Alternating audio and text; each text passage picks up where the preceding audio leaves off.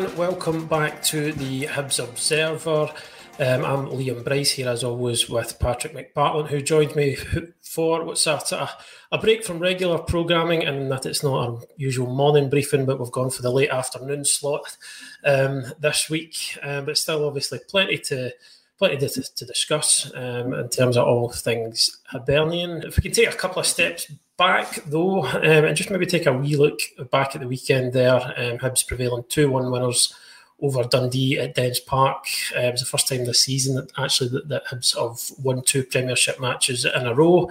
Um, lifted them into the top six um, and put everybody in a kind of, uh, in terms of Hibs fans, in a kind of positive frame of mind um, ahead of, you know, Aberdeen coming to Easter Road at the weekend. But then after that, it's um, life on the road for certainly a few weeks. Uh, thereafter, um, some really kind of difficult and interesting games in there. So I think it was, you know, it was obviously important for Hibs Patrick to just kind of kick off this run with a positive result and performance.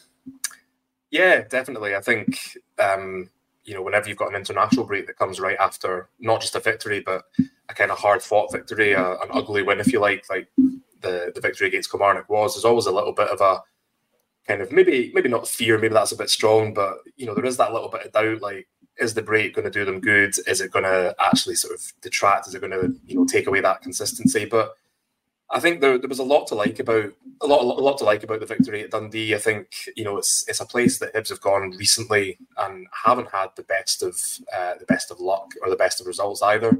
Um, you know, quite a few draws, a few defeats in there as well. I think when you look at how well Tony Docherty's had Dundee playing at home uh, so far this season as well, I don't think don't think many teams um, you know will get results at Dens Park this season. I think it's it's going to get a bit of a reputation as a tough place to go. Um, but I think the fact that you know Hibs not only managed to hold on to a lead, but also survive, you know, the sending off of Lewis Miller and a bit of an onslaught as well. Um, I think all of that not only really good for morale uh, ahead of, as you say, like quite a difficult festive period coming up, but I think just you know it shows that the team is progressing under under Nick Montgomery. That you know these things do take time, but you are seeing the fruits of uh, the fruits of all that hard work on the training ground. Obviously, the international break, there were just a couple of days off for players who weren't away with uh, national teams, and then it was back to it on the training ground. And I think I think we probably saw um, probably saw at Dens Park at the weekends that you know these things are working. It's not just not just holding on to a lead. It's surviving the red card. It's um, you know players like Jair Tavares really sort of coming onto a game. Josh Campbell continuing to play well. You know, a lot to lot, a lot to like about it, um, and you know certainly a positive result ahead of what could be, you know, a, a, difficult test on Sunday against an Aberdeen side who I think will probably be looking to turn around their own league form a little bit. Um, you know, given that they've been, you know, a little bit unfortunate on the domestic front so far this season. Yeah, I totally agree. Um, I think looking at it beforehand, I kind of pegged it as one that was really potentially tricky, obviously, for a number of reasons. You've touched on how Dundee have been a bit of a surprise package this season. They've been going really well. They look, you know, they, you can just tell they're a well organised side. They've got a bit of quality in there as well. I think before Hibs went up to Dens, they, you know, they, they rolled over the top of St Mirren, um, which you know not a lot of teams have done um, up until now. Um, so it, and it was as well, you know, coming off the back of the the international break, you know, kind of guys have, have been away to you know kind of far flung corners of the world um, possibly some you know kind of exotic locations to then going up the road to Dens Park in the middle of November, absolutely yeah, freezing. Not, not an exotic location, Liam. Well, no, well, suppose I suppose it depends on your personal taste, doesn't it? Um, but it was one of those kind of you know really difficult, tricky games coming off a, break. Um, it, it just it, it, looked as though it was kind of you know kind of potential potential for a slip up, um, but I thought it was Hibs dealt with it really well uh, in general. Um, started well. Obviously, the, the, goal sort of speaks for itself. Um, it's brilliant from uh, Jair Tavares basically starting and finishing the the move. Uh, I thought they uh, Dundee had a spell kind of, sort of midway through the first half. I felt, but uh, apart from that, I felt Hibs had a good control um, throughout. Um, some really kind of impressive. I think was, there were some more impressive individual performances rather than it being a, a, complete collective team performance. It was one of those days where you just need to go and get a result. Um, and I think they did enough um, to do that. I think even I think what was maybe especially heartening is obviously Lewis Miller does get sent off. Hibs do have a two goal cushion, but I, it wasn't until you know kind of Dundee really sort of pulled out the, the kitchen sink in the last you know in the, the real closing stages that it began to feel a wee bit uncomfortable. I felt Hibs managed it quite well in general um, until that point where it would have been easy to to kind of maybe let some of the you know the kind of previous anxieties creep in. Um, I thought it was largely controlled. Yeah. Um, and just showed that I kind of just showed a bit of guts, I think, as well to to get that over the line. Because I mean, it's the thing with you know this team has been that everybody knows that they can play.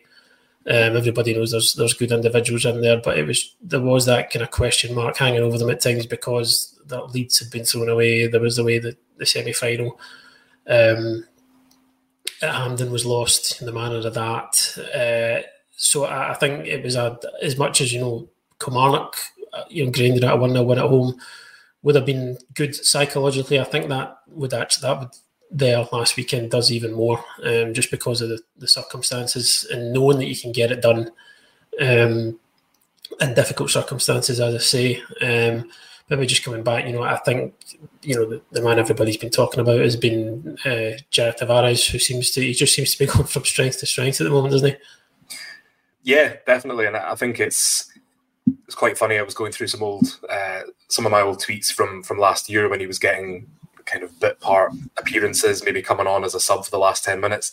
He actually played, I think it was a mid season friendly, so it was during the World Cup break. Um, I think he came on against Middlesbrough at Easter Road. And I think that was the first time that I sort of saw from him, like, you know, I thought actually, you know, there is there is a player in here. This isn't just a case of like I think a lot of fans suspected that you know Hibs went to go and watch Benfica's uh, academy teams playing and basically picked the wrong player. When you look at how well Duk's doing at Aberdeen, um, you know obviously there there was a reason for like earmarking this player as being somebody who could come and contribute.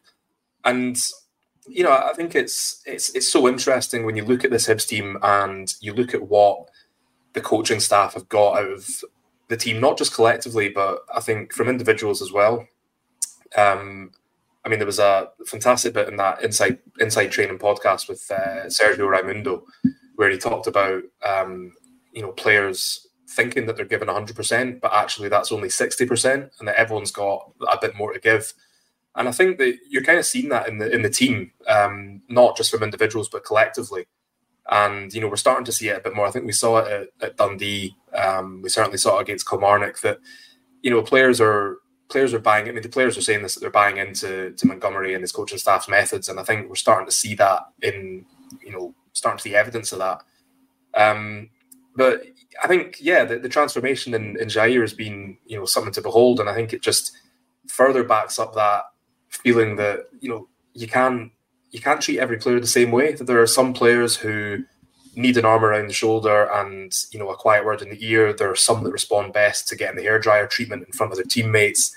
You know, everyone's different, and you know it, it comes down to it comes down to the individual. One of the things that's really stuck with me has been Montgomery's kind of approach of I mean, we, we, knew when he came in. When he came in, the first thing he said was he was all about player first. Eh, sorry, person first, player second. And you know, I think that's enabled them to you know get the most out of Jair. I think it's enabled them to get more out of Rocky Bushiri as well. Um, it's enabled them to get you know good performances out of the youngsters. They've been you know trusting academy players, 16, 17 year olds to come on in big games You've got Rory Whittaker playing against Celtic and Rangers in the space of a week. You've got Josh Landers coming on in you know a national cup semi final at Hampden. It's you know it's all about how, you interact with the players, how you how you sort of get the best out of them, and what what works for them. And it's taken taken time to learn what works best for every player, and it isn't going to be the same. It's not going to be the same for everyone. You know, there are some players who, I mean, I think Lewis Miller's a good example. You know, here's you know a big brash Australian who's come over from his homeland for the first time. I mean, said this before. We spoke to him in Portugal not long after he joined up, and I mean, it was just the confidence that he exuded in that interview, which was just, you know, yeah, um, it was essentially, I'm going to come to Scotland, I'm going to rip it up, I'm going to show what I'm all about. You know, a bit of a kind of stereotypical brash Aussie kind of approach. And obviously his first season didn't really go to plan, but you know, you look at this season, he's turned into you know probably one of the first names on the team sheet for Hibs, and not just because there's not a great deal of, uh, of, of alternative options in the right back area, but just you know he's improving all the time as well. Montgomery's getting you know the best out of him. He's contributing with goals. Um, you know he's he's had a couple of assists. He's got his international debut as well, and I think it, it bodes really well for the future. Um, it certainly bodes well for the likes of I think Harry McKirdy, who's still to come back. Um, you know maybe Jake Doyle-Hayes as well that you've got a coaching staff who you know care about the player as a human as well as as a player, and it's just being able to being able to coax that bit more out of them and just knowing what makes them tick, what works for certain players. And I think you know you, you mentioned Jair, and I think we've we've seen that um, more so with him than than with anybody else. And I think it's you listen to what he was saying in his interview, talking about never giving up and you know thinking of, of come you know, from my homeland. I've, I've left my family, my friends. I've left however many years it was uh, at Benfica. I think it was into the double figures. Um, you know, he's, he's sort of put his faith in, you know, the previous management to come over and sort of show what he can do. And he's not had that chance. And he's, you know, he's not given up. He's kept on plugging away, even though, as he says, it was mentally devastating. So I think, you know, you look at his turnaround and it's even more impressive given you know what he's been he's been speaking candidly about it in the media in the past couple of weeks. You know, just saying how much it's affected him. Um, when you know there were people last season who just thought, oh, he's got an attitude problem or he's not good enough. So you know, it goes to show that we don't really know always what's going on behind closed doors or what's you know what's going on at the training centre. Um, but I think I think Jair deserves credit for for the way he's, he's turned things around, for how he's kind of bounced back, and I think the coaching staff probably deserve um, you know just as much credit for managing to bring that out of him and for you know not expecting the world from him straight away, but from kind of coaxing it out of him, giving him time to come into the team, giving him time to sort of almost make mistakes and get up to speed um, with how they play. Because then what you're getting from him is you're getting the goal against Ross County before the international break. You're getting, you know, not just the goal against Dundee, but starting the move. And, you know, just an all round, like a really impressive performance from him uh, in Dundee. And I think I think there's probably more to come from him, and I think you know he, he will start showing just just why um, we're so keen to to sign him on such a long term deal. Yeah, I think you've hit the nail on the head there with um, the not expecting the world from him straight away because it's it's it has been you know there has been a real turnaround. Obviously, you know going from being pretty much as far out of the picture as it's possible to be without leaving the club to now starting I think maybe six five six games in a row um, it's still some turnaround, but you can see that there's, you know, there is still, he's still got a way to go. Um, you know, it's there's some been some really good performances there. He's done some really good things, but then yeah. you can see that he's within that. You know, it's not been. You know, I don't want to overblow it and say that it's been entirely flawless. You can see that there are still some things that he's he's looking to to improve on. He could, I think, even Montgomery said that himself after the Dundee game. You know, there was a few times where he gets into the final third, and I think the phrase he used is that he gets a bit too excited, and maybe yeah. that you know the it's the kind of adrenaline rush, rush of blood to the head, picking, the, making the right decision at the right time. So he's being. Sorry. I'm the same five sides. Yeah, I know, I know. it plagues us at all levels. It really does. Uh, go go to pieces in front of goal. Um, he's being allowed to, you know, kind of to develop as he's as he's going along, which I think is important. I don't think he's, you know, there'll be you know, the things that he can still improve on. Obviously, it'll be be getting looked at, but you know, if, if he gives, I don't think he's the type he's, he's going to get hammered for.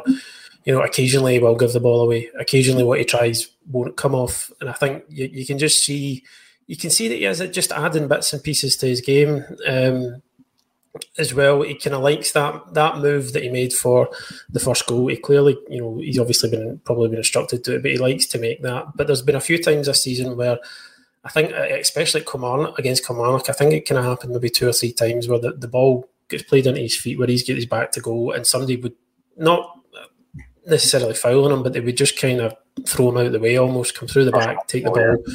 Yeah, just brush him because he is he is kind of he's not a big powerhouse type player. He's quite slight, but you know his frame and that kind of wiriness about him, yeah. the agility, you know that that can be an advantage as well. You probably don't want to. I don't know if you want to mess with that too much, but there's obviously there, there's the things that he's adding. It was just the way he kind of used his body um, for that goal um, to kind of keep it was uh, Dundee's uh, Boateng um, who'd come through the back just to kind of you don't need to be massively strong but if you can you know just use your body in the right way it allowed him to turn. It's just adding wee kind of things like that um, that obviously show that he's adjusting to what the Scottish Premiership demands of you because I think there's probably you know there's there have been guys who have played a lot more senior football than Jair who have come to to this league and found it hard going physically. So I think he deserves that time to acclimatise to it because it's not just something you you can um, you know you can get used to overnight. He does he does need a kind of extended um, uh, sort of bit of time to to kind of really fully adapt. But I think the signs so far are you know are very are very positive in that regard. You know, obviously you know he's, he's cropping up with big contributions now. He's he's a threat. Um, you know, he works hard as well. I don't think you know that should be overlooked either. Um, just in terms of adapting as well, I think I don't think we can talk about that without talking about Rocky Bushiri at the moment. Um, he's another one who's he's kind of he's kind of growing into his role and in the team. Obviously, he's still you know he's still playing centre back, but it's a kind of slightly different thing that he's been asked to do, playing on the left of that um, central defensive pair, and he's obviously been asked to do a lot more on the ball but he's he kind of went under the radar. A lot of people have been saying in recent weeks, but I think you know for maybe a, a centre back, you know, you don't necessarily want your centre back to be the main talking point from games, really, do you? Because then it kind of when centre backs start becoming the, the centre of attention, a lot of the time it tends to be because they've made mistakes. You kind of want your centre backs to be as low key as possible. Um, but I mean, it's the only right to give him um, credit because I think everybody can see, you know, just his improvement, mainly in how comfortable he seems to be um, when Hibs are in possession. Obviously, we did the piece earlier in the week, um, looking at how he's he's kind of evolved in that sense, and the kind of obviously the standouts um, numbers were that he, he he completed more forward passes against Dundee than he even attempted twice as many actually um, in Montgomery's first home game against St Johnstone. So again, it's it's a player who's who's grown into what the manager is asking him to do, isn't it? Yeah, I think it is, and we're seeing that with with a lot of players, and and even the players who aren't maybe adjusting as quickly. Josh Campbell would be a good example. They're you know they're being given time to learn. They're sort of taking a lot on board. They're asking questions. They're working hard. The environment seems to be there for you know players to improve. Um, and I think I think with Rocky, it's it's an interesting one because not only is he being you know trusted to start virtually every game. But he's also playing on the left hand side, which is maybe a bit unusual for him because you know we know how kind of right sided he is. But you know, it, it, goes back to that what we've been saying before about trust, whether it's trusting you know 16 and 17 year olds to come into the team and making them uh, make an impact or have an impact, make an impression, whether it's about you know trusting you know Jair to go on and show what he's capable of doing when he's had such a rough time of it. I think you know, you, you, look at that sort of the faith they've got in in Rocky, which again I think he maybe maybe struggled at times. Certainly when he first came in under Shaun Maloney, and there was you know questions about his his sort of fitness, and I think it, it turned out I think he said in the summer that you know he'd been playing with a bit of an injury. He obviously hadn't played a lot of football before he came to Hibs and was playing you know quite regularly. Um, you know, it's it does feel like you're now starting, or we're now starting to see like the, the best of him. And I think I think you pointed this out in your piece. Like he hasn't played a lot of senior football for a player of his age. Like I mean, he is still young. You know, he's still I think 22, 23. Um, you know, but he's not he's not had a lot of senior football. He's not had a lot of minutes. And I mean, Lee Johnson did actually allude to this and say, you know, he's um, in terms of his development, he's not where he should be for his age. And I think a lot of people took that on took that the wrong way and sort of thought, you know, is he saying that he's like mentally immature or something like that? But I think what he meant was that, you know, for other players of that age, they would be at a certain stage in their development. But because Rocky had obviously missed so much football through through injury, he he hadn't quite um, he hadn't quite managed to to get to that stage. And I think that's fair enough. And I think I think that he certainly benefited last season from from playing a lot more regularly. Um, than he had been previously. But certainly this season, I think, yeah, you, have really seen really seen a kind of an improvement in the way he uses the ball positionally. I think he's better. His passing is better.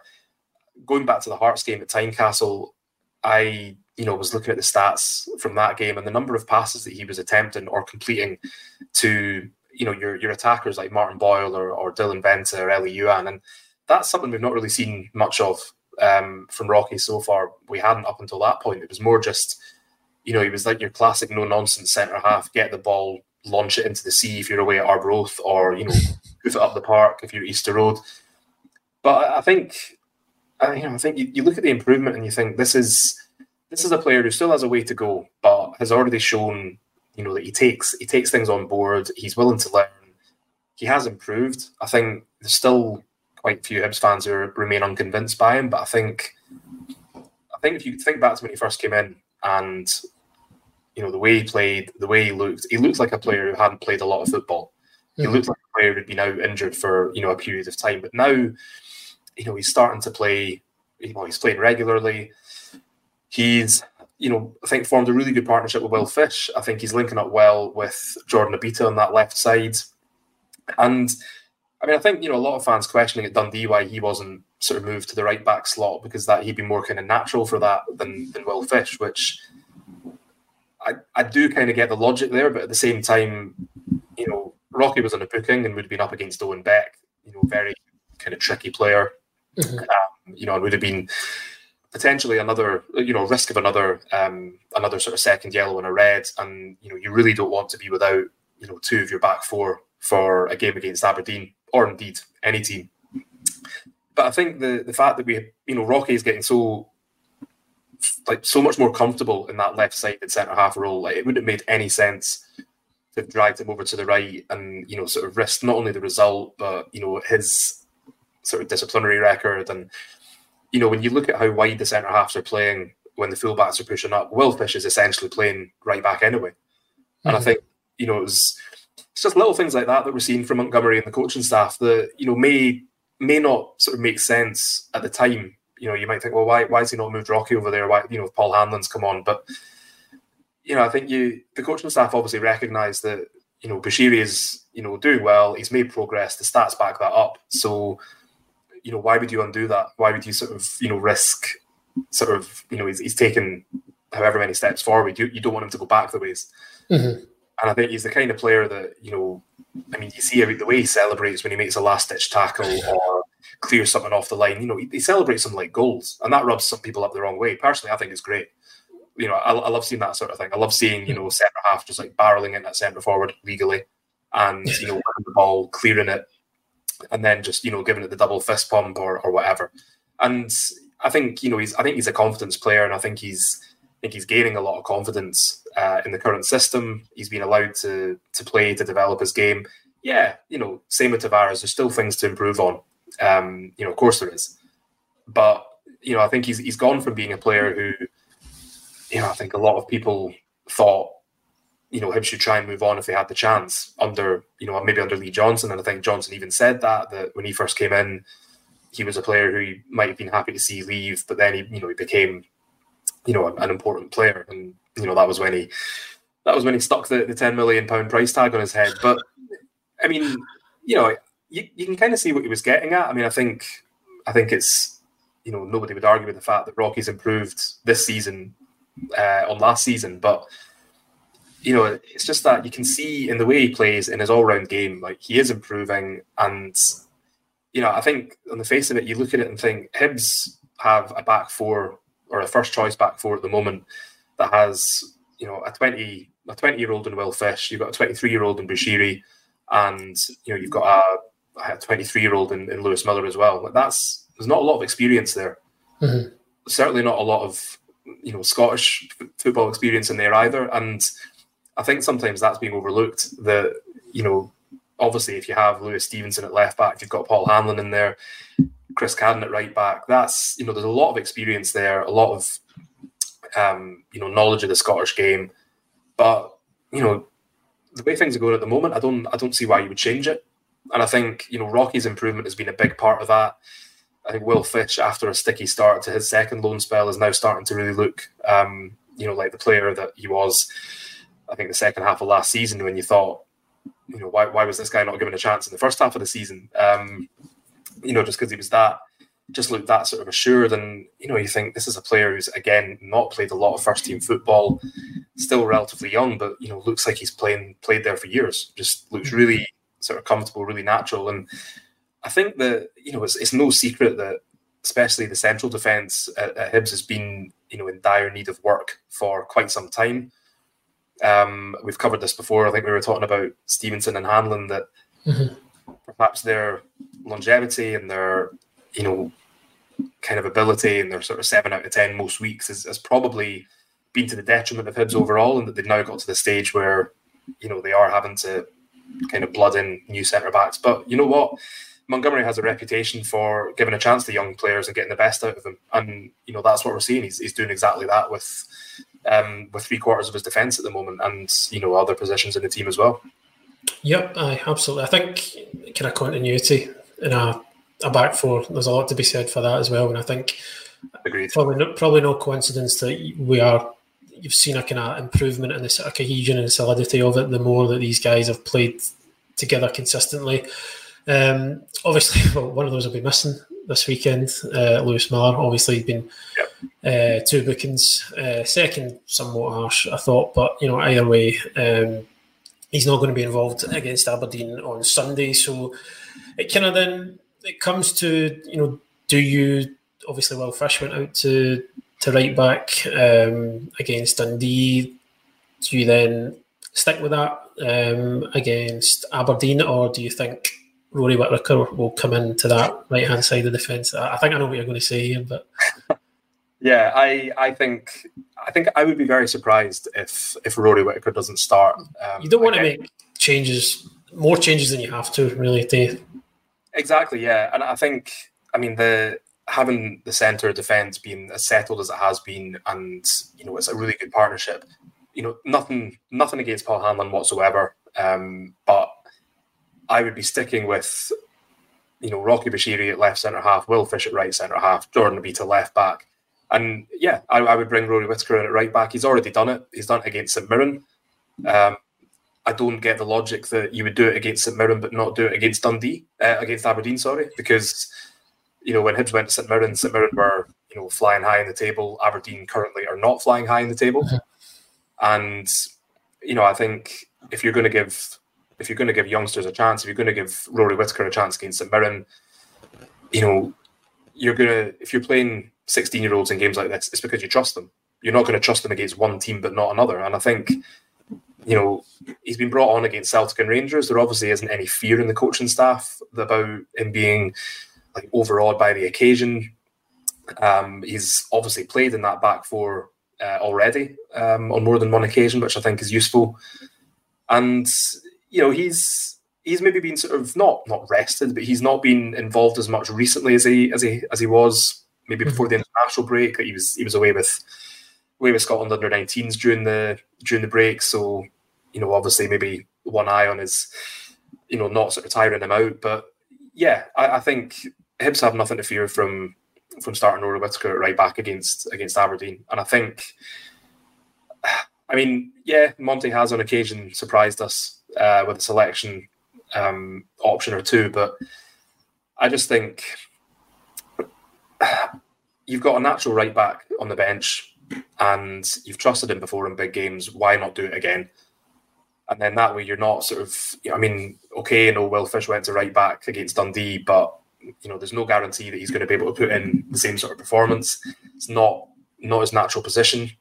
Um, I mean, you consider how much of how much of Hibs' style of play at the moment is sort of reliant on the centre backs taking the ball and building. You know, the team is used to playing a certain way, and the centre backs are a big part of that. And I, I don't, I wouldn't, per- I, I, wouldn't personally be changing it for you know the sake of it. I think when you've got a natural right back, even if he's 16, you play him. You keep your natural centre halves in central defence, and if you need to change it around later, you know you've got you've got the option to do that. Um, mm-hmm you know, whether it's sort of like 60, 70 minutes in. But I mean, you know, go back to what we was saying before. Montgomery does have uh, form for you know pitching youngsters in and trusting them, and not just sort of giving them a token five or ten minutes here or there. Actually relying on them to you know contribute, be part of the team. I mean, I looked at the number of the number of teenagers that he sort of gave debuts to when he was at Central Coast Mariners, and it's you know it's a lot. It's um, you know more than you would expect. Can't remember the exact numbers, but you know, and not just sort of 19 year olds, you know, 16, 17 year olds as well. So, um, yeah, I mean, Montgomery will speak to the media on on uh, on Friday. I would very much doubt he'll give anything away in terms of team selection, but you know, I, maybe he will. Maybe he'll um, you know break with tradition a little bit and and tell us you know why Rory deserves to start. It's for me, it's the obvious one. Mm-hmm. Um, in you know with with Lewis Miller being being suspended, and yeah, like feel free, like get in touch with me on Twitter if I get this wrong, but. Um, you know, I, I just I think I think Rory I think Rory will get the nod. I just think I think everything points to it. Um, so yeah, I think I think that's the obvious thing to do. I know Nick yeah. Montgomery always do the obvious thing, but I think I think this time he will do. Yeah, I think uh, I don't think it's a particularly uh, outlandish prediction um, on this occasion. I think, it, and as you say, it would kind of fly in the face of what has what has come before in terms of you know being prepared to trust players um, you know, no matter what age they are or you know the kind of level of experience. So I, I think you know, and it does make the most sense. You don't want to disrupt um, the back four any more than you have to. Um, especially against a team who obviously, you know, it's been a very up and down season for Aberdeen, but they can, you know, it's obvious that they can be a dangerous proposition.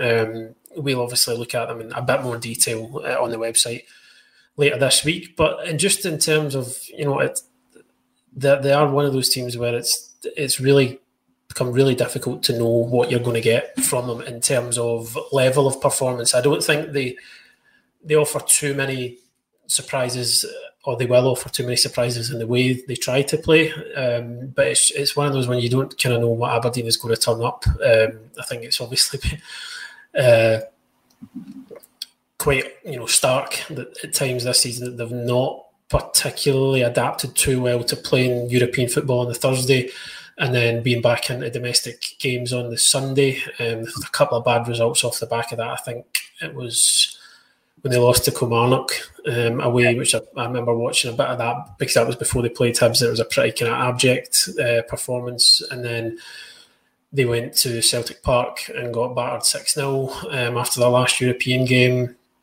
Um, but then they are capable of turning a performance like they did last weekend against Rangers, kind of seconds away from you know, getting a really big victory there.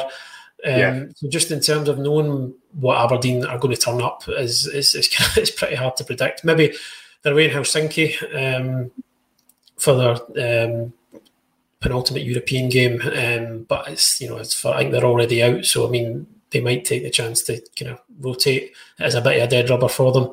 Um, so it might the kind of European hangover effect might not be as great by the time they come to Easter Roads. Uh, who knows? Is what I'm basically saying about Aberdeen. Is it's, they're predictably unpredictable. You don't, you really don't know what you're going to get from them. Um, you were going to say that. yeah.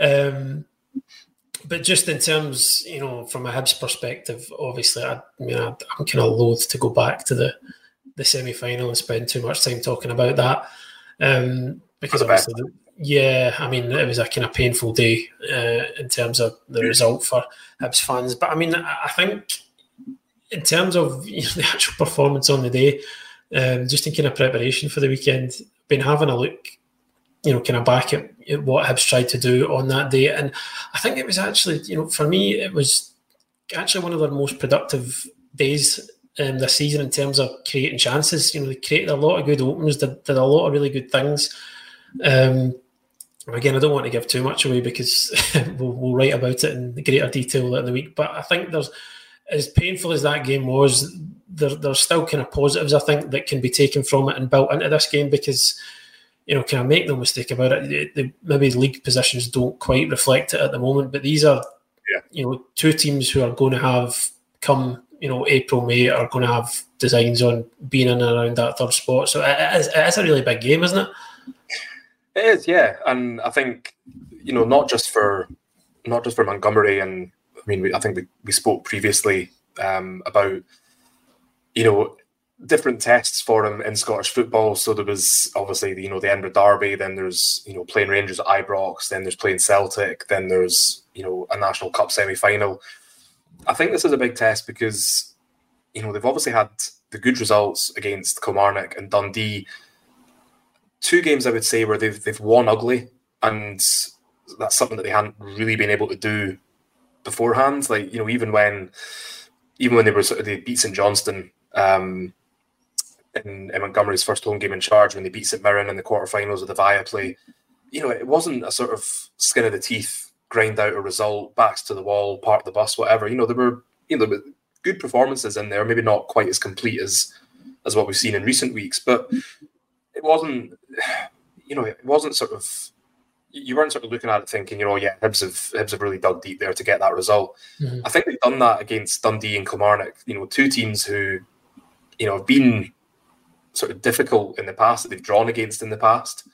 Um, you know, under under Montgomery, obviously his first game, his first game in charge of the club away to Kilmarnock, and they were two 0 up, and Killie pegged them back, got a two two draw out of it, and then the Dundee game at Easter Road where you know, Hibs Hibs kind of murdered them nil nil, if you like. It was, I, know, I think, save for save for Owen Beck, so a chance at the end that Marshall did really well to save. You know, it was mm-hmm.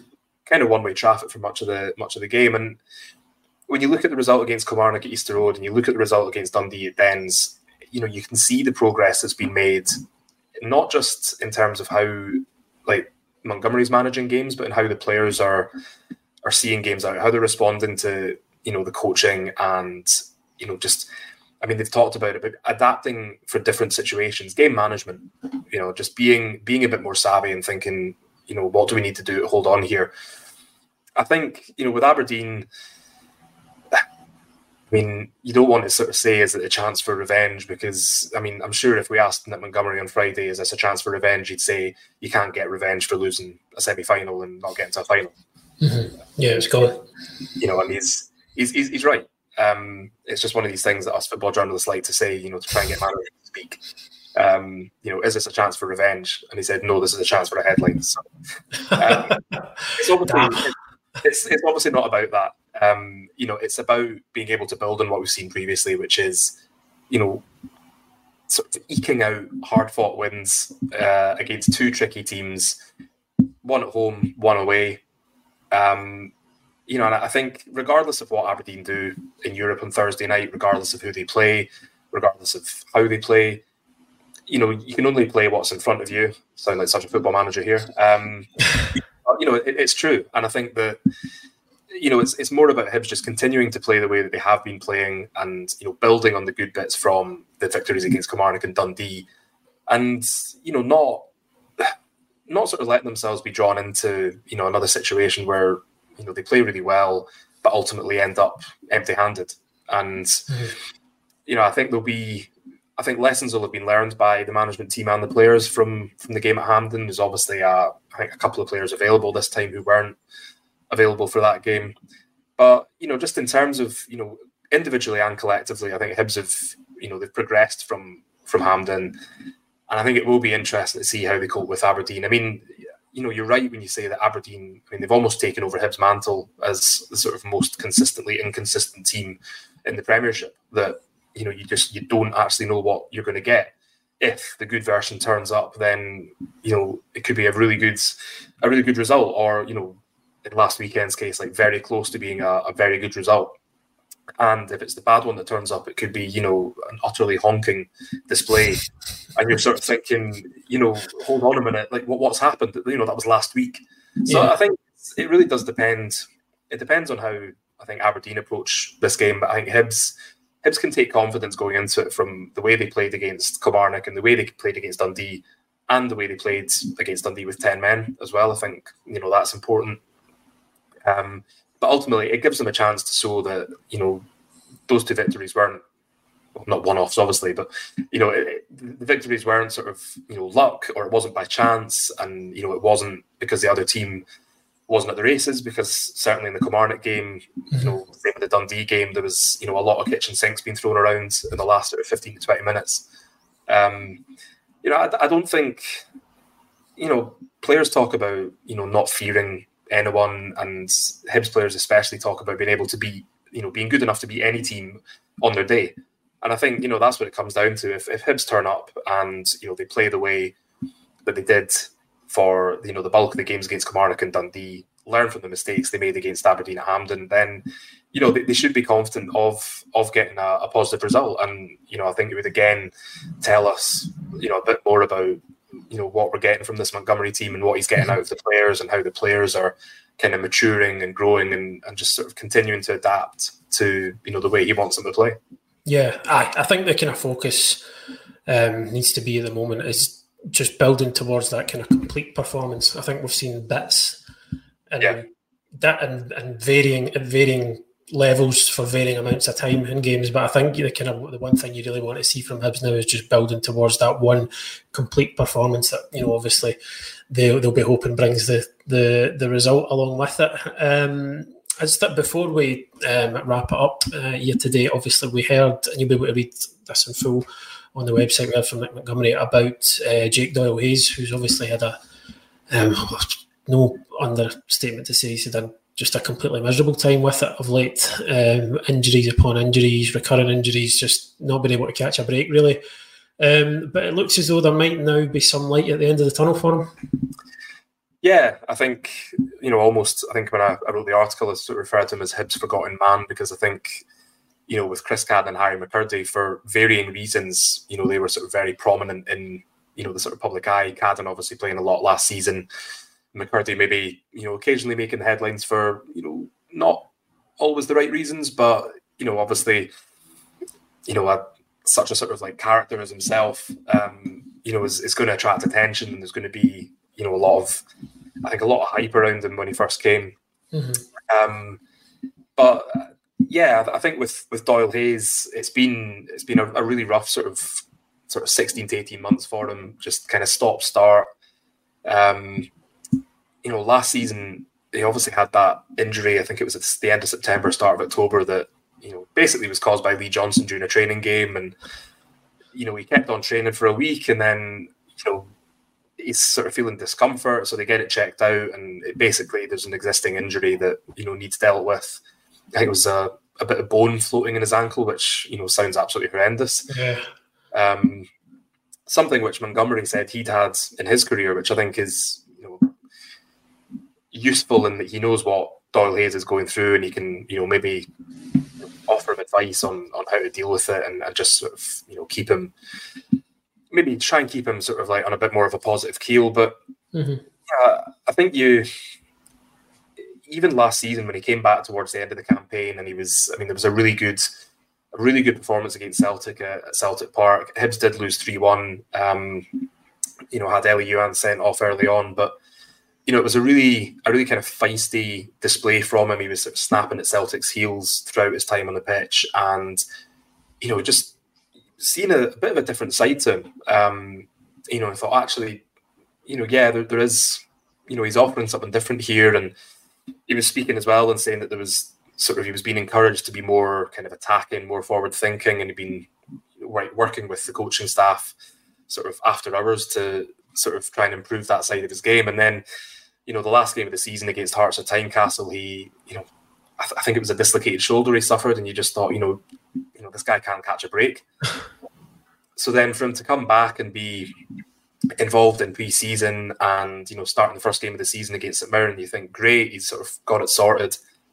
Um, yeah, and then obviously he's not, you know, he's out of the team for a bit. He comes back. There's a couple of sub appearances, and then you know, there's nothing, and transpires he's you know, he's had a recurrence of the of the same injury, this sort of ankle problem, and he has to undergo surgery for a second time. You know, he's on crutches for a while, and you just, it's you know, mentally it must be like just so so exhausting. And you know, I think with, I think Hibs fans obviously be you know a little bit concerned with you know another midfielder seemingly suffering from a, a string of injuries. Like Cal Magennis obviously had you know rotten luck with injuries at Hibs still having rotten luck with injuries. Um, you know, now he's at Kilmarnock, and you know you can understand that sort of slight nervousness from from the support that you know have we got a midfielder here who's not going to be able to contribute. But you know the suggestion from Montgomery is that after this sort of second surgery that Doyle Hayes has undergone, you know his ankle's looking good. He's um, I, I think I think he's walking without crutches now, which is obviously a, a step forward and you know the next step obviously is is getting him back on the grass and building him up to being um, you know, to being able to play games. Then getting him minutes in bounce games, uh, you know, to get him match ready because you know, as as we know, um, Montgomery and his coaching staff aren't going to rush anybody back. They're not going to risk anyone who isn't 100. Um, percent And certainly with Doyle Hayes and what he's been through, you wouldn't want to you wouldn't want to risk him having a, another breakdown, um, or you know, or God forbid, suffering another recurrence of the, the same injury. But you know, it does it does look good, um, and I think I think on paper he does look like a really good option for you know one of those central midfield roles in, in the way that Montgomery likes to play. Um, you know whether or not it works, you know, obviously remains to be seen. But you know, at the moment, Hibs don't have a lot in central midfield. Um, you've obviously got Joe Newell, you've got Dylan Levitt, you've got Jimmy Jeggo. Beyond that, you're looking at, you know, Orlando Ferrier, you're looking at the youngsters. To have Doyle Hayes back and available, you know, it gives you two players for both those central midfield positions, and it's it's so demanding in mm. in Montgomery's setup. Um, you know, he, he wants so much from you know those two midfielders, just in terms of what they're being asked to do, how they're being asked to to link with the the centre backs, and you know just basically be the complete package in, in midfield. And I think, you know, from what I've seen of Doyle Hayes uh, so far, I think I think he'd be a really good fit for that. Um, you know, I think he, I think he would sort of feel himself that he's, he's, you know, he's more than just a defensive midfielder. He has got, you know, that ability to play as, you know, as an eight, or, you know, certainly seemed like he was being asked to work on maybe not playing as an out and out ten, but you know, just having, you know, having a bit more focus on that attacking side of his game yeah, I do think that you, know, you keep him fit, and then you've got you know four players who can play those positions, and you know for Montgomery, it's it's not about having you know two first choice players who can play 85, 90 minutes each week. It's about having you know players who can either play from the start or come on as a sub and make an impact. Um, I mean, he seems very much to be the kind of manager who, you know, it's not this is my starting eleven and then I'll bring on a few subs if boys start to get tired. You know, it's this is the team I'm going to start with these are the five boys who can come on and make a difference in midfield, in the final third, in defence, whatever. And you know, I, th- I think that's you know, I mean, somebody was questioning today and saying, you know, where does Doyle Hayes fit into the team when you've got the likes of Levitt, Jeggo, and Newell? But I think you know, you need a squad. You need to have players who are not only capable of you know starting if needs be, because you know we know Montgomery likes to rotate a little bit, but even in the event of injuries, um, you know, you need players who can step in and essentially replicate what the guy they're replacing does, mm-hmm. and not be a noticeable kind of drop in quality or in cohesion with like the rest of the team. And I think you know you see that when Dylan Levitt comes in for for Jimmy Jeggo. You see it when um, you know Jair Tavares is starting instead of Elie Youan. You see it when you know Martin Boyle starting up front instead of you know Christian Doidge for for whatever, or when Josh Campbell comes in. You know it's it's all about it's all about having players who can come in and do it from the start or come off the bench and you know contribute. And you know, I just think it will be. You know, we talked before about getting Cadden and McKirdy back. Will for Montgomery be like having you know a couple of new signings? And I think with Doyle Hayes, it will be very much the same. Yeah, I think he's. Um, yeah, I, I just think he'd be a really good option to have in in the current setup. Um, you know, I think he'd be. I think he'd be more than capable of, of filling in for either of the two starters or starting himself, you know, in, in the event, like we say, of injury or mm-hmm. Mixing it up.